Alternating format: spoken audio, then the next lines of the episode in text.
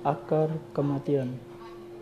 Novel ini berisi beberapa cerita seram yang ditulis oleh cocokku yang bernama Ahmad Sufiatur Rahman, lahir di situ Bondo 21 Oktober 1985. Dia mulai menulis dan menggambar sejak SD dan juga pemimpin ekskul majalah sekolah suara semasa ketika SMA.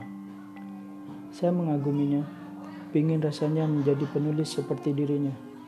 Ya, apalah daya, ilmuku kurang yang hanya lulusan SMK ini. Dia merupakan penggemar novel dan film misteri detektif, epic fantasi, dan sains fiksi. Lulusan desain grafis Universitas Negeri Malang. Di sini saya akan menceritakan novelnya yang berjudul Akar Kematian.